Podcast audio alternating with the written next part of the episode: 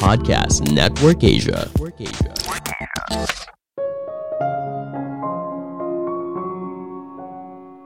Manusia pada dasarnya malas. Ketika kita membuat sistem yang berjalan otomatis, maka hal ini bisa sangat membantu, misalnya dalam hal dana pensiun. Halo semuanya, nama saya Michael. Selamat datang di podcast saya, Sikutu Buku. Kali ini saya akan bahas kenapa kita sulit menabung. Ini merupakan rangkuman dari video TED Talk Shlomo Menarzi yang berjudul Saving for Tomorrow Tomorrow dan diolah dari berbagai sumber. Bagi sebagian orang, menabung merupakan sebuah kebiasaan rutin setiap bulan. Namun bagi sebagian lainnya, kenapa menabung itu sulit banget? Kenapa kita selalu merasa tidak pernah cukup walaupun gaji kita naik? Sebelum kita mulai, buat kalian yang mau support podcast ini agar terus berkarya, caranya gampang banget. Kalian cukup klik follow. Dukungan kalian membantu banget supaya kita bisa rutin posting dan bersama-sama belajar di podcast ini.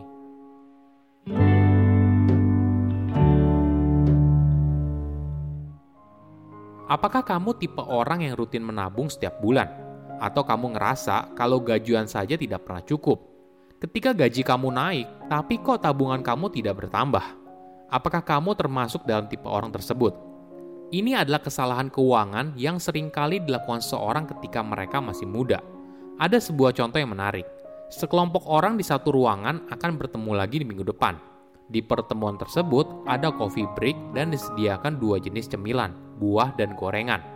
Jika ditanya sekarang, mayoritas orang mungkin akan memilih cemilan buah karena dinilai lebih sehat. Namun pada kenyataannya saat bertemu minggu depan, ternyata mayoritas orang memilih gorengan. Kenapa hal ini terjadi? Perlu dipahami, kemampuan untuk mengontrol diri bukanlah masalah di masa depan. Namun kontrol diri kita diuji ketika ada gorengan di depan mata kita sekarang. Sama halnya dengan menabung. Kita tahu kalau kita seharusnya menabung secara rutin. Namun ketika menerima uang saat gajian, kita lalu mulai membeli barang yang sudah kita incar, beli tiket liburan, dan sebagainya. Kita juga sering kali diberitahu untuk menikmati hidup saat ini. Hidup cuma sekali loh, dan sebagainya. Tentu saja saran ini ada benarnya. Namun ketika kamu terlalu fokus pada saat ini, masa depanmu ternyata bisa terancam Kecenderungan ini dikenal sebagai present bias. Kita cenderung memilih kesenangan yang lebih kecil sekarang daripada kesenangan yang lebih besar di masa depan. Ada sebuah eksperimen yang menarik. Para responden diberikan pilihan untuk menerima 2,3 juta sekarang atau 2,5 juta rupiah 4 minggu lagi. Mayoritas responden memilih untuk menerima 2,3 juta rupiah sekarang. Namun hasilnya berubah ketika pertanyaannya diganti jadi seperti ini. Pilih mana? 2,5 juta setahun ke depan atau 2,3 juta dalam 48 minggu ke depan. Kali ini, mayoritas orang memilih 2,5 juta rupiah. Para responden ngerasa, toh uangnya tidak mereka terima sekarang, jadi lebih baik pilih nominal yang lebih besar. Walaupun perbedaan waktunya sama-sama 4 minggu, namun jika bisa diberikan saat ini, maka keputusan seseorang bisa berubah. Present bias sering kali mengacaukan hubungan kita dengan uang kita memilih untuk tidak menabung hanya karena ada barang yang kita perlu beli saat ini. Menabung bisa ditunda lah, bulan depan aja nabungnya.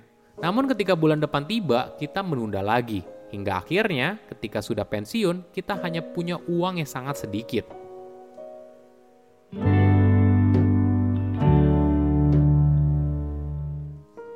Selain present bias, alasan lain kenapa seorang sulit menabung adalah karena kita tidak melakukan apa-apa. Ada contoh yang menarik dalam kasus donasi organ tubuh di Jerman dan Austria. Di Jerman, apabila kamu ingin mendonorkan organ tubuh, maka ketika kamu mendapatkan SIM atau KTP, kamu perlu memberikan centang pada sebuah kertas yang menyatakan kalau kamu bersedia. Hasilnya, tidak banyak orang yang memberikan centang karena membutuhkan usaha. Kamu perlu berpikir apakah keputusan ini tepat atau tidak. Hasilnya, hanya 12% orang yang bersedia. Namun di negara tetangganya yaitu Austria, kebijakan soal donor organ tubuh sedikit berbeda. Di sana, ketika kamu mendapatkan SIM, maka kamu perlu memberikan centang pada kolom yang menyatakan kalau kamu tidak ingin mendonorkan organ tubuh kamu. Hasilnya, 99% orang tidak memberikan centang. Ternyata tidak melakukan apa-apa bukan berarti baik. Coba lihat perbandingan antara Jerman dan Austria. Di Jerman hanya 12% orang yang bersedia mendonorkan organ tubuhnya, sedangkan di Austria 99% orang. Ini yang disebut sebagai inersia. Dalam bidang ekonomi perilaku, inersia adalah kondisi di mana seseorang tidak melakukan apa-apa.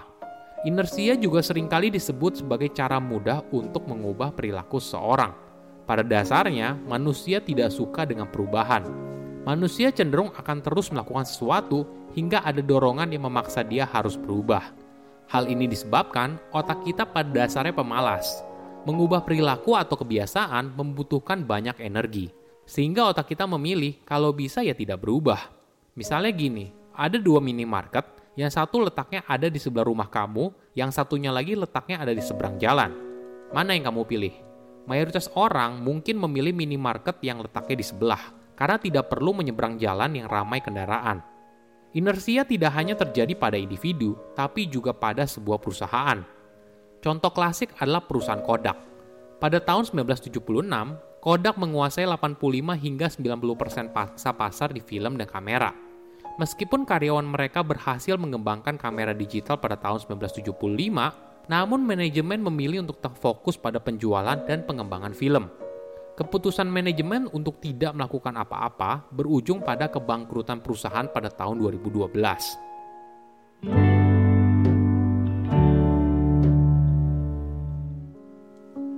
Hal yang sama terjadi dalam aspek keuangan. Coba bayangkan, seseorang dalam usia produktif tidak pernah menyisihkan uangnya untuk dana pensiun. Apa yang terjadi?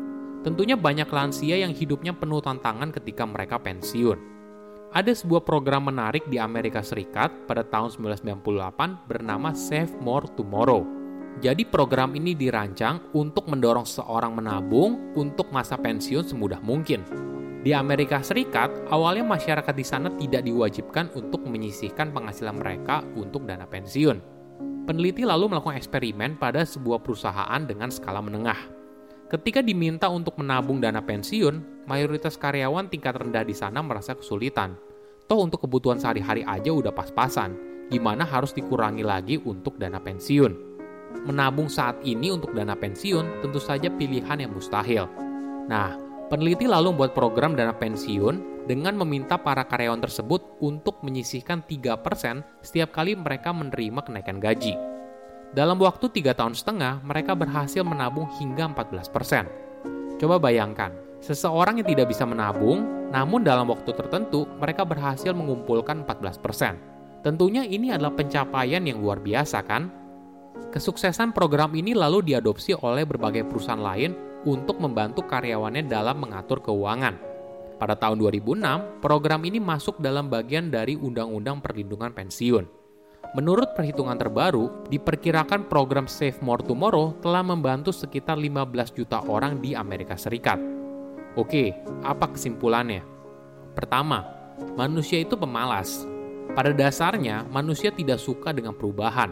Manusia cenderung akan terus melakukan sesuatu hingga ada dorongan yang memaksa dia harus berubah. Hal ini disebabkan otak kita pada dasarnya pemalas. Mengubah perilaku atau kebiasaan membutuhkan banyak energi, sehingga otak kita memilih kalau bisa ya tidak berubah. Kedua, tidak melakukan apa-apa bisa berbahaya kita mungkin berpikir, kalau kita tidak berubah dan terus melakukan semuanya seperti biasa, nggak ada resikonya kan? Padahal ini bisa sangat berbahaya. Coba bayangkan kamu tidak pernah rutin menabung. Kebiasaan ini kamu lakukan selama puluhan tahun. Hasilnya, ketika kamu pensiun, hidup kamu bisa sangat sulit. Ketiga, otomatis adalah cara mudah mengubah hidup. Karena manusia pada dasarnya pemalas, maka kita bisa memanfaatkan sistem yang otomatis. Misalnya dalam aspek keuangan pribadi, kita bisa memaksa diri kita untuk menabung rutin dengan cara otomatis melalui transfer ke rekening lain yang khusus untuk pensiun. Saya undur diri, jangan lupa follow podcast Sikutu Buku. Bye-bye.